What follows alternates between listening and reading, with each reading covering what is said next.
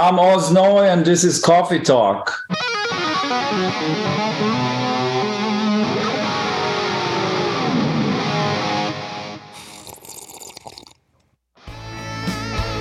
Welcome to Berklee College of Music's Coffee Talk by the Berklee Guitar Department.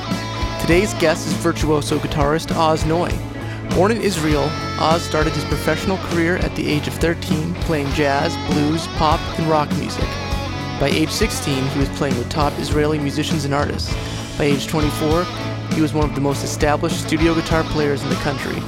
Oz was also a member of the house band on Israel's top rated television show for more than two years.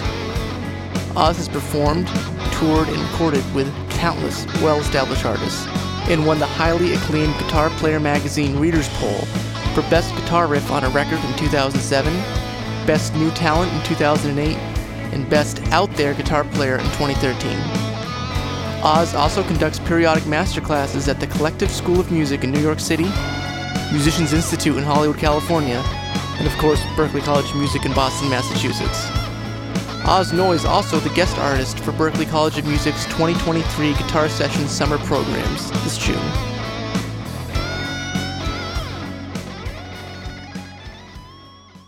Everyone. Uh, welcome to another Coffee Talk. I'm Kim Perlak, chair of the Berklee Guitar Department. And um, we are joined, as usual, by our assistant chair, Sheryl Bailey. Hey, Sheryl, good morning. Hey, everyone. I have a very fancy mug for those that are watching. It is a mermaid goddess. Wow. And it's very, I can put a lot of coffee in it. That's actually why I really like it. Mermaid Also- goddess is just secondary to the fact that I can get lots of coffee in it. Is it, though? I mean, doesn't it bode well for the day? Don't you I think? so. Well, I like to think that. We like to believe these mythologies that give us hope. That's I- I- the drinking out of the mermaid goddess. All right. All right. Sheryl thinks we need some hope today. Yeah, we need some hope today in the guitar department. I have my guitar department mug, so I'm just I'm right in the right in the mix. Um, and we've got Ben Cody with us, our senior coordinator. Hey Ben, Hello, good morning.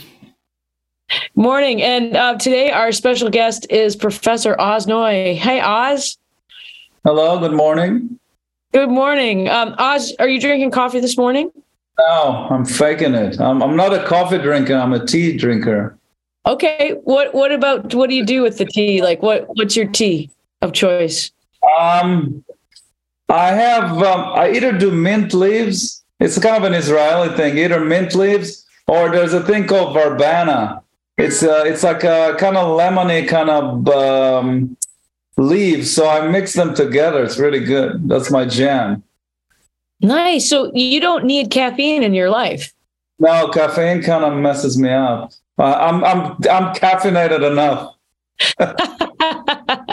You know, I'll drink sometimes I'll drink decaf in later in the afternoon, but I can't do anything in the morning. That that will completely. I'm wired enough just as it is. Oz, is that true even when you're on the road, when you're traveling, you don't need caffeine? No, no. That's great. Sometimes if I'm really tired, some boost, but usually I get it better from sugar than from caffeine. You know. Yeah, yeah. Yeah. Um, so one question we ask everybody um, is about your first days at Berklee, because a lot of the people listening are listening as they're coming into the school. Um, so you uh, came in with us as a, a visiting associate professor this semester, and um, do you remember like what some of your first impressions were when you came up here? It was a little shell shock because I didn't know what to expect, you know. But it was cool. Everybody was cool. The, it was pretty laid back. The students are cool. So I, I kind of jumped on it pretty quick. I think I got the idea, you know. It was a little weird in the beginning to do like the. It's like being in a doctor. Being a doctor every half an hour, somebody else comes in. but it's cool, you know. Yeah. That's It is great. like being a doctor. You write them a script, you know? You're like, practice this for x amount of times every day, daily, and I'll see you next week and see if you're. It's kind of like you have to diagnose them, you know. It's the first, maybe the first two times they came, I was kind of diagnosing them. It's like, okay, you need this, you need this, you need this, and then you kind of start giving them the medications. You know, yeah, practice this, you'll get better. yeah. That's my that's how I kind of felt that it was going. Yeah, that makes a lot of sense. Go ahead. But I'm saying it's cool. I like it. You know, that's usually what I do when students come here too. Like, I don't have steady students much, so it's kind of the same thing. I go like, okay, let's play something or let's talk, and then I immediately can see what's kind of missing. You know, what they need to kind of focus on. You know. Do you do you think there's things that that people seem to have in common that that are that they're missing, and what are those things? Human, there's two things rhythm and human communication. Uh, rhythm is just something that guitar, in the guitar world, we don't talk about much. You know, like, you know, when you play guitar, you start playing chords, you know, then you start playing scales, and then you start to shred and have a good time. Nobody talks to you really about rhythm, like, oh, you got to be in time, you got to feel the time, you got to, you know, no, and, and it's so important because if somebody doesn't have rhythm, they can't play music, really. So that's the first thing I kind of tell everybody that the metronome is their best friends, you know, because that's really important. And that's something that I think a lot of the students, at least that came to me, they're aware of it, but they're not really aware of how to properly properly work with it in order to kind of make it natural. Because I tell everybody, if you can't play with a metronome, you can't do studio work. You're gonna not sound good in live situation. You, everything's just not gonna feel good. So, you know, that's kind of the first thing in a way to get used to, and that's what I feel like. Um, it's not bad at Berklee. I'll be honest. I've been other places where it was really bad, so there's understanding there. But I think to get to the point where it's it has to be like a second nature. That's what you know, important. Yeah, I I mean I think we have this a lot where students think, yeah, I know that, but their ability to demonstrate it like yeah. you're saying like it that it's at a second nature they haven't gotten to that point yet yeah and so when that's the case what do you think is missing is it time put in is it like a focus what do you think I don't think it's. I just think it's time. I just think they gotta get used to work a certain way, and that's it. I don't think. I think most people have re- good time. Some people have amazing time, but I think most humans can count in time and can feel time. So if you let those guys just practice and with a metronome, like doing the basic stuff, just add the metronome to it, I think everybody will be fine, really. I don't think anybody has, uh, unless somebody's got some real issue, brain, whatever. I think most people are just okay with it, you know? Yeah. It's just getting used to it. It's just like getting it into your system, you know what I mean? As a part of what music is. Mm-hmm. Mm-hmm. And the second thing that I think is a bigger is it, that's a real challenge is is is people are not playing enough with other like you have to interact with musicians. I keep telling them i was like listen you can sit at home and do instagram videos all day but it's not reality you know? And it's and and and in order to really hear how you sound and live and with other human beings you have to be out. You have to go to friends places to jam. You have to go to jams, make bands, like everything that has to do with other musician around you. Because that's really the only way you hear how you really sound, you know? Mm-hmm. If you're home and everything's really comfortable and you can stop every two minutes to do another take, that's not reality.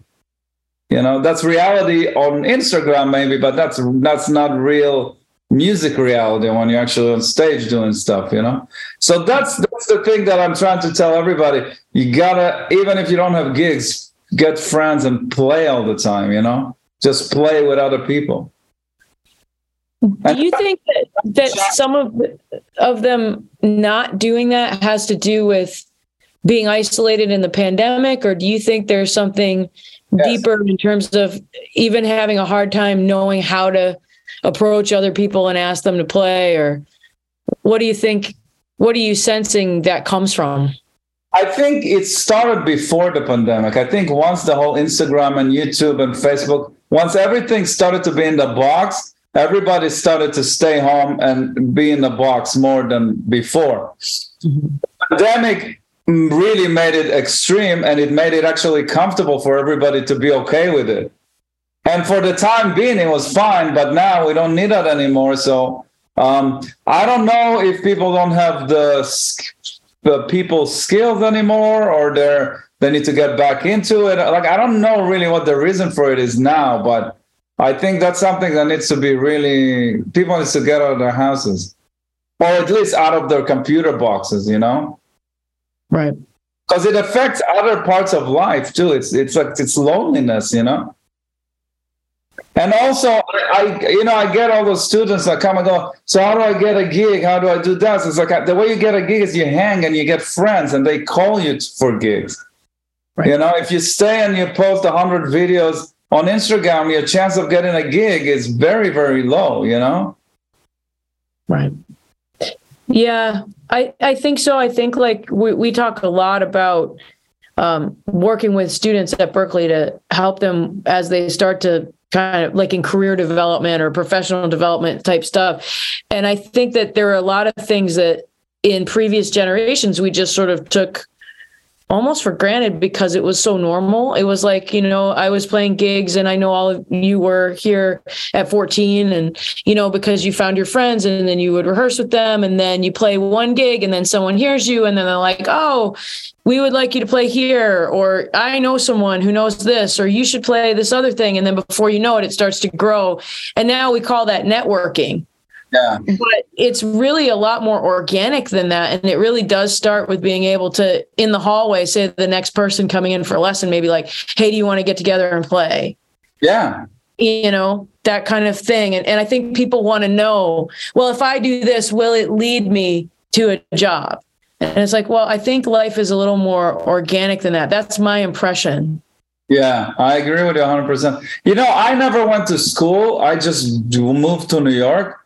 But I think I think going to a place like Berklee is amazing because you can meet so many people. Like all the hard work that I had to do in New York just by hanging out. You have if you're in a university, you have it all around you already. It's like all the connections are already there. So when you finish a year or two or three or four, you already have a network that will take you forever to get in other cities if you don't go to a school, you know?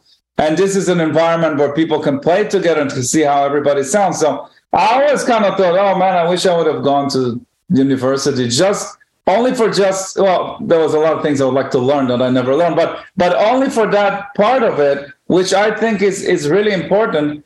I don't think I'm not saying you can't get gigs through Instagram or online stuff like people do, but it's a different kind of communication and you don't really know what you're getting because when you see somebody doing a video that sounds amazing. You don't know how long they worked on it. You don't know how they fixed how long they fixed it because video is very um, uh, um, you know it's not as uh, like you can fake a lot of things on a video you know? You can play a wrong note and on a video you would know and then you fix it and everything's perfect. So in reality when you hear somebody doing stuff um, on video you don't really know how they sound till you actually play with them. You can quantize everything you can make everything perfect. So that's why the whole human thing where you meet someone in a hallway or you play with somebody then you really know what's going on you know? yeah i think you're right i think it's i'm going to throw it to you in a second sheryl but i think it's like a both and kind of thing because there's certain things you can get by having a reach by using the social media but there's also intangibles too like if you hear someone and they sound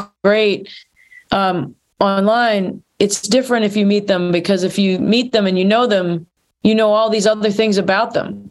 Like what if they what are they like as a person and what are they like to work with and what are they you know, like what if you wanted to take a chance and kind of throw something at them that might be challenging? Like how would they handle it in the moment? You kind of know that more about your friends. And and as you're building, I think sometimes those are more important because I mean, I think of all the people that I knew in different cities from school, and I was like, I can really trust this person. If things go south in this concert or if someone throws something at us, we just know each other well enough, we can make it work, you know? And so um I want to to ask you and Sheryl, like I think in addition to developing that kind of skill set where you build relationships here at Berklee, you both had the experience where you went to New York and had to do that in New York. And I think we get a lot of students coming in and saying like I want to move to this city, what do I do? to get set up and and i i would love it oz if you talked about what you did to build relationships and start to that became your professional life in New York. And then Sheryl, I'd love to hear what what you think about that too. Well, my was very simple. I moved from Israel in 96. I had a few good friends of mine from Israel that moved before me that were actually starting to doing really well, like Avishai Cohen, the bass player, and Omer Avital, the bass player, and a couple other guys that were already in the scene. But in reality, the only thing they did to help me out was they introduced me to a couple of guys at Smalls because that was the scene at the time. Everything else was just me hanging out and meeting people. And everybody that you jam with or you play with, I would just go like, "Hey, give me your number, let's jam."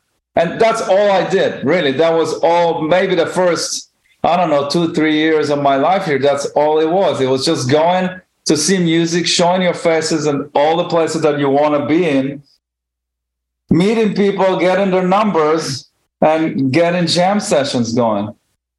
That's all I pretty much did. That's how I started to get gigs, you know? I think it's kind of still the same, really. You know, it's like maybe no jam sessions, but going out, hanging out, meeting people, getting numbers, and hey, well, let's do something, you know? I don't think that ever changed, you know? Am I right, Sheryl? Yeah, I, it's very true. And, um, well, what I did was I have a drum kit and I have a Fender Rhodes. There you go. A place to play. Mm-hmm. So I could have sessions every day. So I would do that. I'd go to Smalls or wherever there were jam sessions. You meet people, and then people come over and play. Yeah. So that's one thing I would say: get a drum kit. You can get one cheap, and then you can have stuff. Um, you know, you can have people over to, to jam. It's not an issue. Um, and also, I found uh, I stumbled onto a little duo gig, guitar duo gig. So I got to know uh, all the guitar players because that's who's going to call you to sub. Yeah. So you know, I and and I I caught all these amazing people, you know, like New York, you know, like people that are might be on the road and they're home in New York, so yep. I, I, met all these just incredible guitar players, and then you know they hey, there's somebody new, or they'll throw you whatever they can't do when they're on the road. So that's always my advice: is make friends or find a gig with another guitar players because they're gonna get sub, you know, need us up for something. It's kind of interesting how most of the like you like actually getting your career is like or, or like your working career is more about personal relationship than about music in a way. You know what I mean? Like you have to have the right attitude, but you know, a lot of it is done. No, I love that you're I really love that you're saying this because this is missing in so much of the conversation. And um to me, I would say, you know, it's like uh, if we were going to play basketball, you could work on your jump shot and you can work on dribbling, you can work on that, but that isn't playing bas- a game of basketball. Yeah. Those are all little skills, but if you want to get good at playing basketball, you have to play the game. So I I think there I see a lot of folks and I think this was the challenge I know for me during the pandemic is we couldn't play together. So you'd mm-hmm. use a jam track. But yeah. then that puts you in a like I always feel like well you listen to the jam track but the tr- jam track doesn't listen to you. So you're practicing. So yeah. to, for me at least personally for the pandemic it was trying to keep that focus of being fresh and in the moment even though I played over this jam track for two hours to keep yeah. that because I didn't want to lose that skill in that time. But but I think this is what you're saying is so important that you, to actually play music or improvise music, you have to do it together. So you get your skills together, metronome, you get the thing, you go study, get your scales, all these things. Those are skills, but the actual thing is playing together, and that's how you get good. Yeah. Right? Yeah. Yeah. yeah. and there, there's another part of it too. The the last part that Oz said too, the part three is just how you are personally. I mean, even um, like Oz, we had heard your I had heard your name a bunch of times, even though I'm not a jazz musician. But Sheryl, you went to do a record down in New York and ran and that's and it came back and said, Oh, you know who I saw down there is Oz Noy. Do you know who that is? And I was like, Oh yeah, I've heard of him. And then, oh, he's really great. He was really fun to work with. He was really cool on the thing. And and then I was in down in New York and I saw Mike and Leni Stern and they were like, Hey, you know who's great? Oz Noy is really great. He's doing this classical thing too. Like Leni is taking lessons with me. And so I'd heard your name a bunch of times and everybody was like, this guy is awesome. He's super cool. He's great to work with. He knows what he's doing. He sounds great. And so when we really needed someone on the faculty, it was like, well, this is obvious because all the students are into your music, which is a given because they've heard you do the second thing. And that means that we know that you've done the first part, like you really honed your craft. And then you're out playing with a whole bunch of people. But then also, like, people really enjoy working with you. And that's why, because like I might not have had time to sit and listen to every record, but like that's the part that that matters in a different way. Well, if someone comes to a place like this, berklee is one of those gigs where you're right. Like every 30 minutes, everything changes. Can the person adapt? What yeah. kind of person will they be in that situation? And and I think people miss that sometimes. Like sometimes they'll like they miss all of it in different ways i think like the first one where you really really really have to know your fretboard and know the style and know your sound and put your craft together which is art but it's also a lot of just like like you were saying sitting with the metronome for hours it's and listening to, yeah time and then playing with other people and then there's that part of how you are when you're with other people yeah yeah you know you know I, look at a lot of the students, they're really young, you know, I'm 50. They're like in their early 20s. So I kind of remember that time, like they'll morph to a lot of different things between now and the time they're 30, even, you know. So I, I think it's good to let everybody just be, you know. But if you can give them the right direction of how to work and what to do and what not to do, that will definitely help them in whatever they'll do in the in the future, you know. I think that's kind of I think that's kind of a big part of the job of teachers in for, for people in that age, you know. You know, going along with that, um, Oz, you and Sheryl let often will come back and say that you were down playing a gig and people came. You know, like is that can you talk about that? Can you talk about it like if you're living in a new city and you go and see someone play, like, you know, as the person who's playing the gig, number one, it's good for you to see them. But then when they come up to you after, like, what are the things they should be thinking about saying? You know, like you you want to go meet someone at a gig and you're nervous about it because um, you just moved to this new city. What what's your advice? I think you know I'm not a super forward kind of guy. I'm not like I don't talk too much people that I don't know. But I was, from what I remember, I still do it sometimes if you like somebody, just tell them that you really like them. Like if you like the way they play, just go like, man, this was so great, you know? It's not a big deal. That's not like uh, getting into somebody's inner life, you know what I mean? That's just really a good thing to do because that's what you feel, you know? And I think, I don't know if the first time the guy sees you and you go, I don't know, you see Chris Potter plays, you go, oh man, you're so great. I don't know if at that time you go like, hey, I'm a guitar player, here's my number. I don't know if that's a wise thing to do, but I think if you go to see more of his shows and you see him around and you get some kind of relationship with him, and then you never know. Some you, then he knows at some point you're a guitar player. Go like, man, I'd love to work with you, uh, play or and you never know. People uh, like artists always look for new people, you know. So you just have to be around more than anything and not being annoying. Because if you're annoying, people will like, I don't want to deal with that.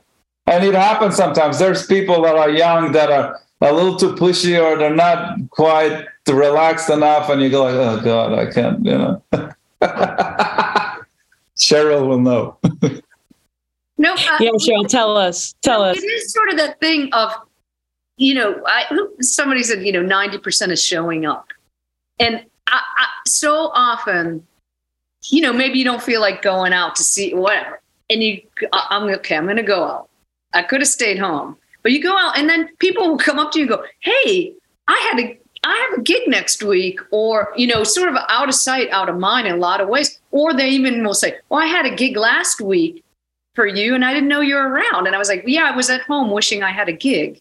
Yeah. So it is really true. People just to be seen, to be there but yeah, I mean, I guess in, in terms of if, if, it's an artist that you're interested in working with, I think yeah, I, I think Oz is right. You you want to, they would need to see you now. If you get in a place where you get to know them and they know you as a musician, I mean, I know several people that have gone to an art, you know, maybe like a legend artist that they really wanted to work for, and they learned their music inside and out, and even went up to them and said, "You know what? I know your book in and out, Yeah. and if I could have the opportunity, I'm ready."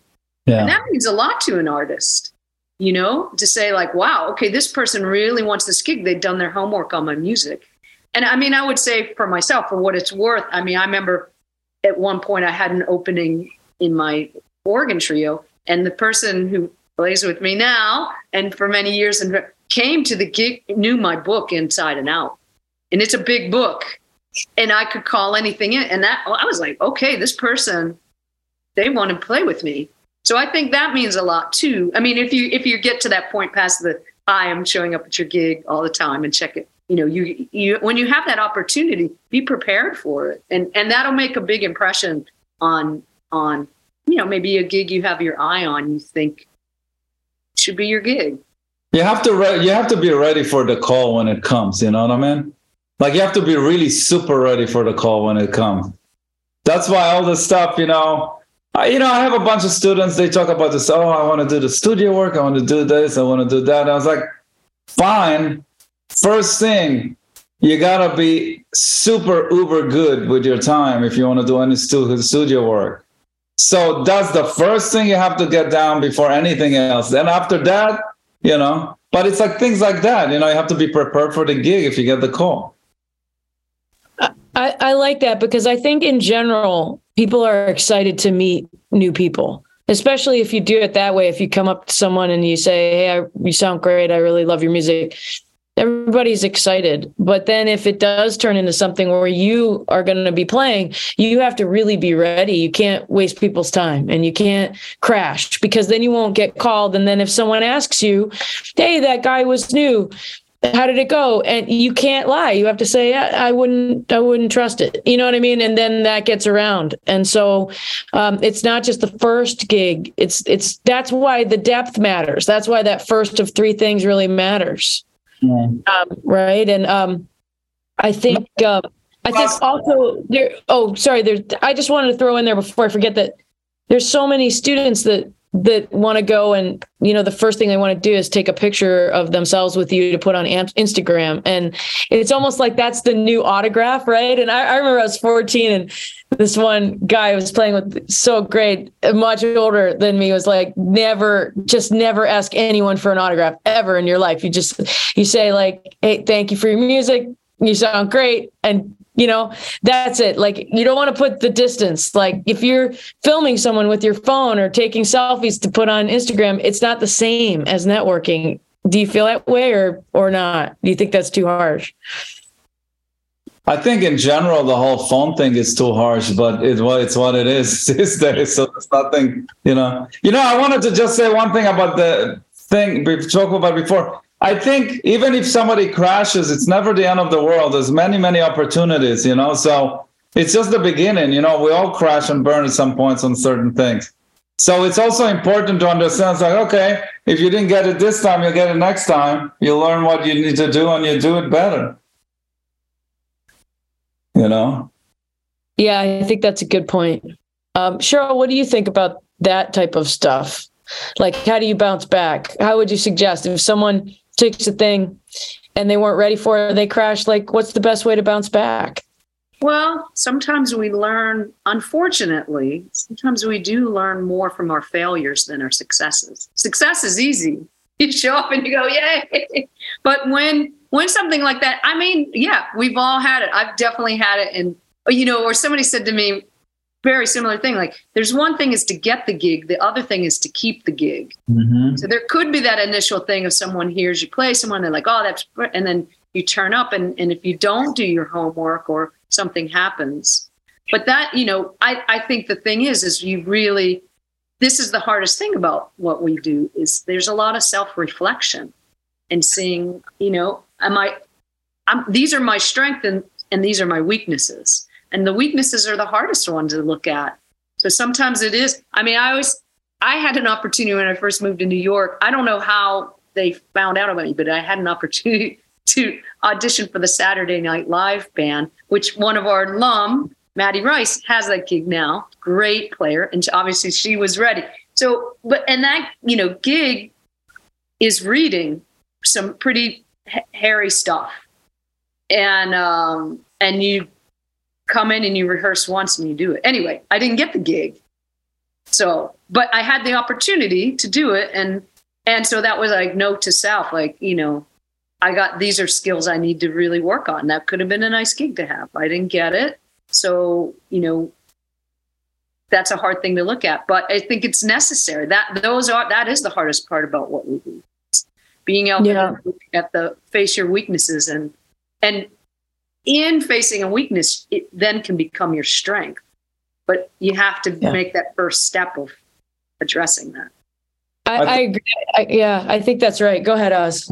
I think also you have to accept that you're not going to be perfect for everything, and and you also have to expect accept that people will want different things sometimes that maybe are not you, and it's you're not supposed to take it personally. You know what I mean? Like, okay, I did this gig and then it ended, or somebody didn't take me. It's not because maybe I suck. It's because maybe they want something else. You know, so that's another thing that kind of you have to be you know, kind of aware of, okay, I'm doing my work. I do what I do. I try to do this as good as I can, but I would never, I'm not going to get all the gigs in the world, you know?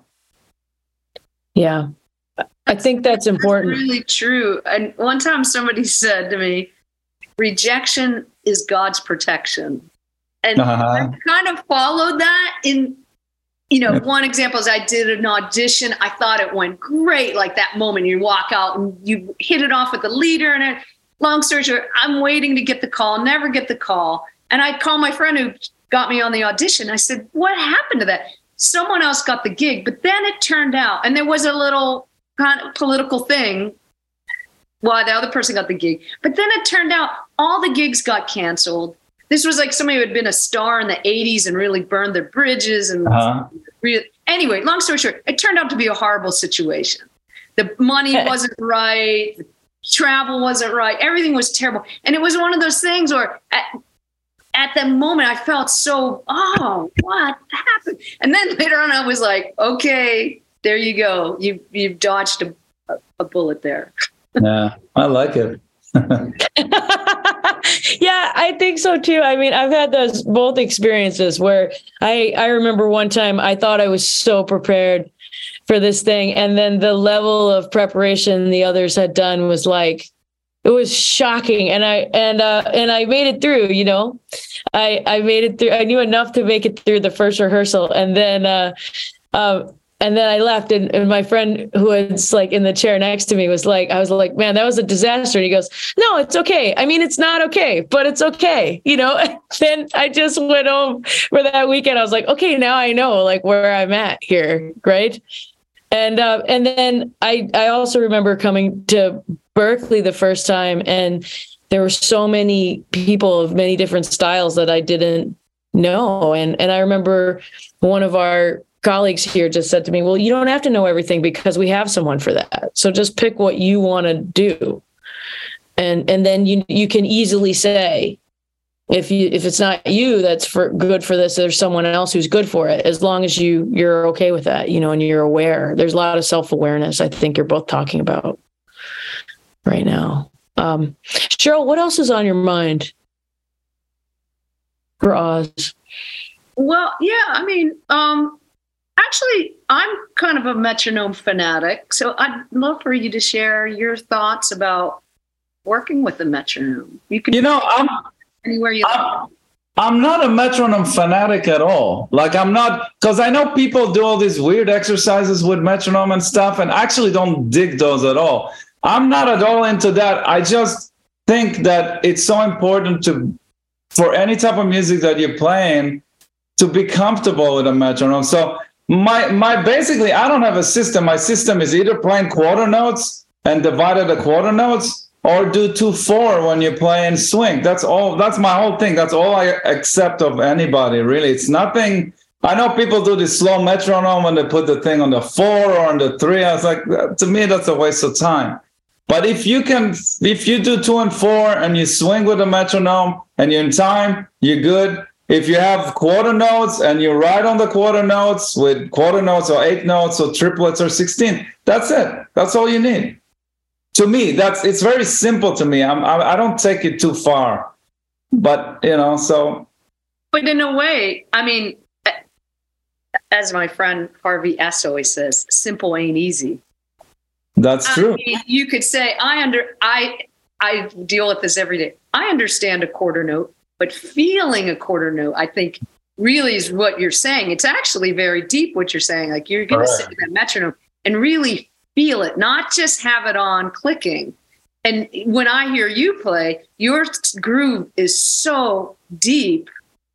You are feeling right in where that space is, and you can subdivide it, and you can feel. That's the way how you can play the way you play in the pocket, and and with the fluidity like that, and it feels great, right? It's not just oh put the. So I think I think you're downplaying what you're. Well, I tell well, I tell students. There's a couple of things I tell students. The first thing I tell a student is like, if this is a quarter note, just hit the thing in the middle. You know, that's pretty much your goal in life is just to hit the thing in the middle all the time. That's all. Then you have perfect time. It's not easy to do. Nobody can really do it perfect. We're not machines. So that's how everybody gets their own feel. But the overall idea is just hit the middle of it the other thing I tell students to do is to not look at the metronome, that don't look at the blinking light. And the third thing that I tell them that is the most important thing is when you practice with a metronome, don't tap your foot because you're throwing yourself off the metronome when you tap in your foot because it needs to be an internalized rhythm. So I think if kind of students do those three things, I think things kind of internalize better. And you have to be aware, of course, you have to open your ears and go like, oh, well, this was a little off or whatever, but you get used to it, you know? That's, that's, that's pretty much all I got. Actually, that's a lot. I'm yeah. telling you, simple yeah. and easy. True. Yeah, I mean that's your you could that's a lifetime of practice there. It should be. You know, and if it is, you'll have great time. Yeah. Uh, yeah. Hey Ben, um, there's a question that Ben asks that um, at, that Ian in in previous um, years on the podcast has asked. Um, ben, do you want to jump in with that? Absolutely. So Oz, what do you think is a question that students here should be asking, whether it's to teachers or maybe even in some cases we've had some people answer with questions they should be asking themselves uh, what is a question that they should be asking here at Berklee that might not be that obvious that they would think of to ask? Oh, hard question. Give me an example. Like what? Like, for example? Uh, let's see. Well, uh, our previous guest, that um, Bobby Broom, he said that, which actually turned out the question was something that students really should be asking themselves. Is basically, you know, why am I here?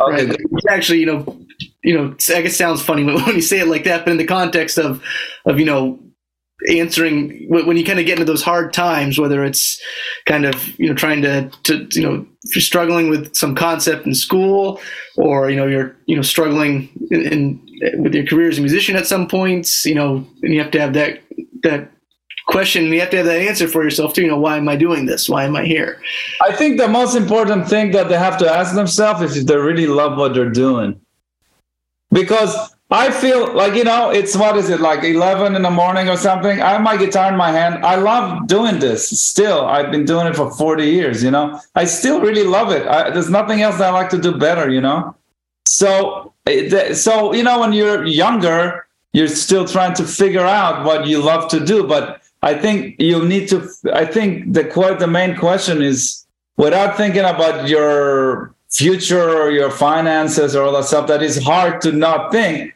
because you have family like parents and all that stuff but the main thing i think is you need to do what you love because otherwise you're going to be really freaking miserable so if music is what you love and that makes you happy and you can get better at it then i think you'll be good. Like people find ways you know? Even if you don't become a full-time musician or if you do certain type of aspects of music but you gotta do you gotta love what you do because that's what makes you better you know I think that's pretty much like the main. I tell that to everybody all the time. Like, you know, if you, if you really like this, don't worry about, oh, but what am I going to do in five years? What I was like, you'll be okay. Things will work out. Don't worry.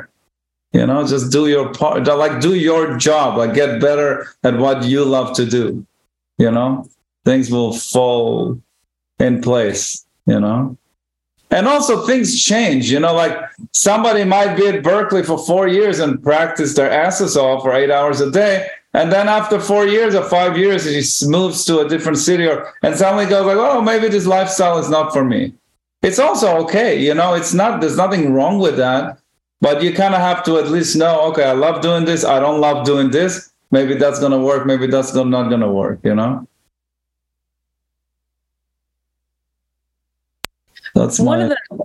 Yeah, I, I think that's great. I mean, I think um, I want to pull it back to something super practical. Um, everybody's also talking about how they're going to develop their sound, and uh, I wonder, like, what are the things that you work on or that you did work on to develop the way you sound, like your actual tone? And um, do you feel like there's a part of your sound that stays consistent no matter what you're working on creatively, like whatever project or whatever band that you're playing with? Well, there's two parts of sound. Uh, one part of the sound is the actual sound of the guitar, and the other part is the way you sound musically. So, in terms of the technical aspect of your sound, I think um, my own experience, um, it's just me talking about my own experience. I think you hear a certain sound in your head that you really like and you try to get to it all the time. It never ends. You know what I mean? I don't think I don't think I've done one gig in my life, or maybe I've done one that I played a chord. I was like, wow, this is it. You know, it's always like, oh, it's close enough to what it's supposed to be. You know what I mean?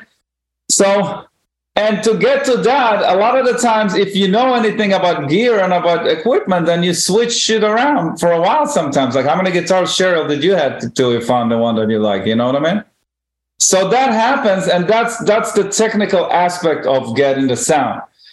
Now, of course, it's in the fingers, but I don't think a sound is really in the finger. I think the sound is in your head, and your head tells you what to do. You know, so that's that's that part of it. And you know, if you know a little bit about electronics, it depends on what kind of music you're playing. But if you you need to know a little bit about technical stuff, like this guitar wouldn't do this sound, this guitar would do this sound, this you know, so that stuff. And those are things that just happens in in time, you know. In terms of your sound in music, um, I don't know. I, it's kind of funny. I, I, I was I was doing something with Wayne Krantz one time and Wayne said something. Wayne's really good with uh, philosophy and talking about stuff. And he said something. It's like not everybody needs to be special. Like you don't have to. Have, not every guitar player has to have his own sound. You can just be a really great guitar player that has a sound that like 20 other guys do, and you still work. You know what I mean? So developing your sound doesn't have to be like some originality, original thing that nobody ever heard. Develop your sound, which just means you play really good music with a nice tone and people dig it, you know? Um, so that's the part I like. I, in terms of developing your vocabulary and sound, I don't really know how it happens. Like, I think a lot of it, at least with me, it just happened from the fact that I'm stubborn and I like a lot of different styles of music and although over the years, like I grew up in the 80s, like now, if somebody plays R&B and rock and blues and jazz, nobody cares. But in the 80s, if you would play heavy metal and in the same time you played bebop with a hollow body guitar, which is what I did, everybody would go, you'd go like, oh, you can't do that. You have to decide, you know? So you have to be a little stubborn, not listen to everybody and do kind of what you like to do. And eventually this kind of this kind of soup comes out of it. I don't know a lot of time it's probably not on purpose. It's just what happens from everything you you know you you listen to and you practice. But I, but the, the bottom line of all of this is i wouldn't stress out about that part of like getting my sound. I think you'll get your sound anyway. You just have to do the work. Because everybody hears something else in his head and he'll get you know maybe this guitar sounds good to me but it wouldn't sound good on somebody else so it's that kind of stuff, you know. maybe this pedal will be perfect on this amp for me, and then it will sound not good for. It's all those little things that you have to just figure out for yourself, you know. I really like that on the heels of your last answer because every time it seems to come around that all these things that seem big and conceptual are really just the result of practical stuff and yeah. putting in the time and practicing and figuring it out you know and talking to people and just trying things and working on things. And I, I, think that sometimes there's this misconception that those things are separate, that there's like, oh, there's the conceptual, like the big ideas, and then there's what you practice, but it's really all integrated. Absolutely. I also think this is from my experience growing up. You don't always, when you're in school, I never went to school. I had a couple of private teachers in Israel. They're okay, not great, but I wish I would go to school. But I somehow figured out but the main thing is, I remember one teacher that I had that really actually helped me. He got me off like I was into a certain type of music that I really loved, and he goes, like, "Okay, if you want to play that music, you have to study bebop." And I wasn't really into bebop, but I I was kind of I was open enough to listen to my teacher. Go, okay, he probably knows what he's saying, and I learned to love bebop, you know, Wes Montgomery, Charlie Parker, but in the beginning, it didn't touch me at all. So sometimes you have to do things that the teachers tell you to do to get to where you are you want to be you know? And that's important because i see students that are going yeah but i don't like this. I was like well just don't like it for a little bit till you'll get to the next you know? That's so important. We were just talking about this this morning in the office that now that there's a different style of teaching that's more communicative maybe than what we experienced when we were younger which was more sort of like uh, mentorship. You know the teacher says do something and you did it. Now there's yeah. a lot of times more of a conversation but sometimes what's lost in there i think is that when you're 20 you can't know what people who are 50 know yeah. you know and and i think that that that system of like i'm i'm 30 years down the road ahead of you or 20 years ahead of you or 40 years ahead of you take this and, and just work on it really hard or or go listen to this even if you think it's not for you.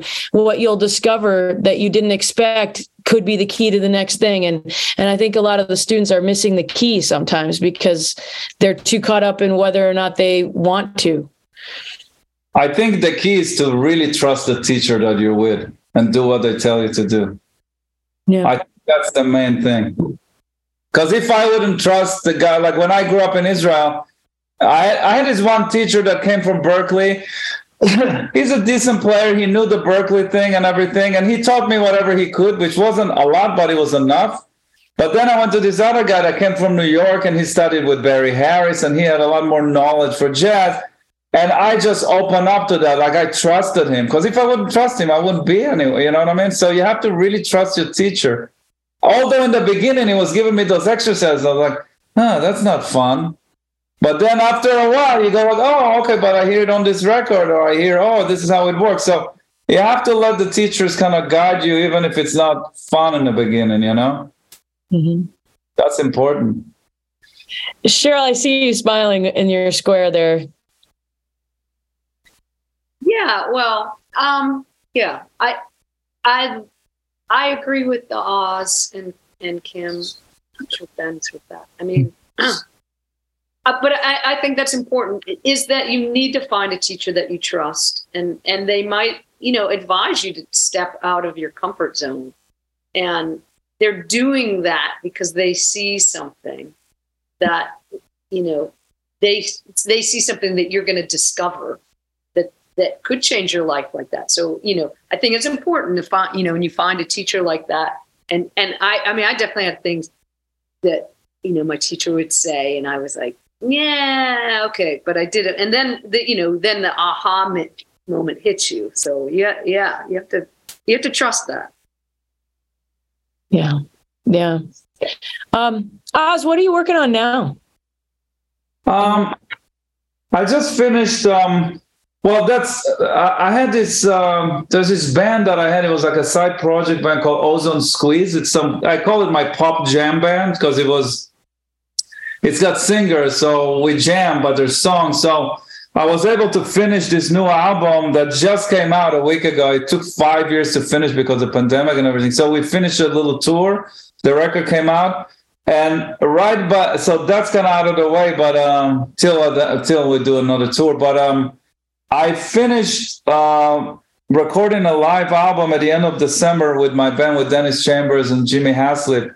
So now when this last ozone squeeze thing is done, then I'm going to start working on that album and um, it's hopefully going to be released in September. And then we have some tours in September, October to kind of promote the album. That's pretty much the only uh, thing I'm working on, working on. And I, am trying to do some. I haven't since the it started before the pandemic, but I haven't really wrote any music in years, like probably three years or something or more. So I have an idea of I want to try and do some kind of organ trio thing because I never recorded an organ trio. So maybe I'll get to uh, write some music for that. I don't know. I hope something will happen. And in the meantime, when I'm in New York, I've been doing this fun thing because I played the bitter end for many, many years. So now, I don't do it regularly anymore, but I do kind of every other Thursday when I can. And I do most of it with two guitar players. So I've done a bunch with Nir. I've done, I'm doing one with Moreno doing it with Kreisberg. I did some with Bonamassa. I did with a lot of with Stern. We did some stuff. So it's cool. It's like a little. It's like a little venue where I can kind of mess around, bring friends, and we can play. So that's pretty much all that's going on. You know. That's great. Yeah. Um, we'll get you in there, Sheryl. bring your distortion pedal. No, hey, I, I, I, I, I can show up. I'll be prepared. I know, I know. It's a, it's a lot of fun because we can it's very loose, you know what I mean? So we choose there's no like rehearsals or anything. We just choose tunes that will work for two guitars. Everybody's got their own sound. So it's cool. People seem to enjoy it because it's it's just like mixing two people's worlds, you know what I mean? I like doing it. It's kind of fun for me. Especially because I don't write now, so I don't have to work on any new music, but I want to still keep my chops and play. So I find a way to, you know, do it. It's fun. That's great. That's really cool. Um, hey Ben, what are you thinking about as we're kind of coming to the end of our hour? Uh, well, I to kind of go back a little bit to what Oz was saying about sound and, and tone and all that. It, it really is. I think it sounded to me like it's just it's so subjective to the point. I know from my experience too, it's like and kind of like how, how you said with um, you know tone and, and, worrying about you know how am I going to make money and all that really is something that the less you worry about it, it seems like the more it kind of comes together. At least for me, that was yeah. The, the more the more I just be like hyper focused on, all right, I need this pedal, I need, I need these pickups, or you know, this. It, it would never when when you just kind of step back a little bit and just play a bit. And, and, and, and I guess, you know, when it comes to your career as well, in a, in a bigger picture, you kind of just kind of step back a little bit and just kind of trust the process of it all. That's where it starts. No, in general, expensive amps do sound better. but yeah, like expensive gear do sound better. Like the good shit is really expensive. It's not, there's no way around it. If you plug into a Dumble or to an old Plexi, you'll sound better than plug it into a $200 amp. There's just no way around that. But a lot of it, like I, have been following you before I went to Berklee because I've seen you doing all the rock stuff and I loved it. When I talk, asked you a couple times, how do you get your sound? And go, oh, this little thing. So, you know, no rules, everything works. yeah. Sheryl, what about you? What's on your mind? Yeah, well, thank you for joining us. And this was great to have a conversation because sometimes we don't get to hang and chat. And I really discovered how, as I think of you as such a modern and cutting edge modern player, how traditional you actually are. Oh, yeah. In your philosophy of music and studying and and really so great that you're talking about this thing about yeah, the human experience, the human connection. That's why we do this and um, so I'm really, I'm so thank you for joining us as our guest this semester, and and you'll be a guest, uh, our featured guest for guitar sessions this summer. So I thank you so much. I know you've brought so much to the students you've been working on, and I know folks listening to this podcast are, are really going to get a lot out of it. Awesome! Thank you for having me. yeah. Uh, Oz, do you have any final thoughts today for folks who are listening? Uh, you know, this is a funny thing. You know, Steve Ferrone, the drummer.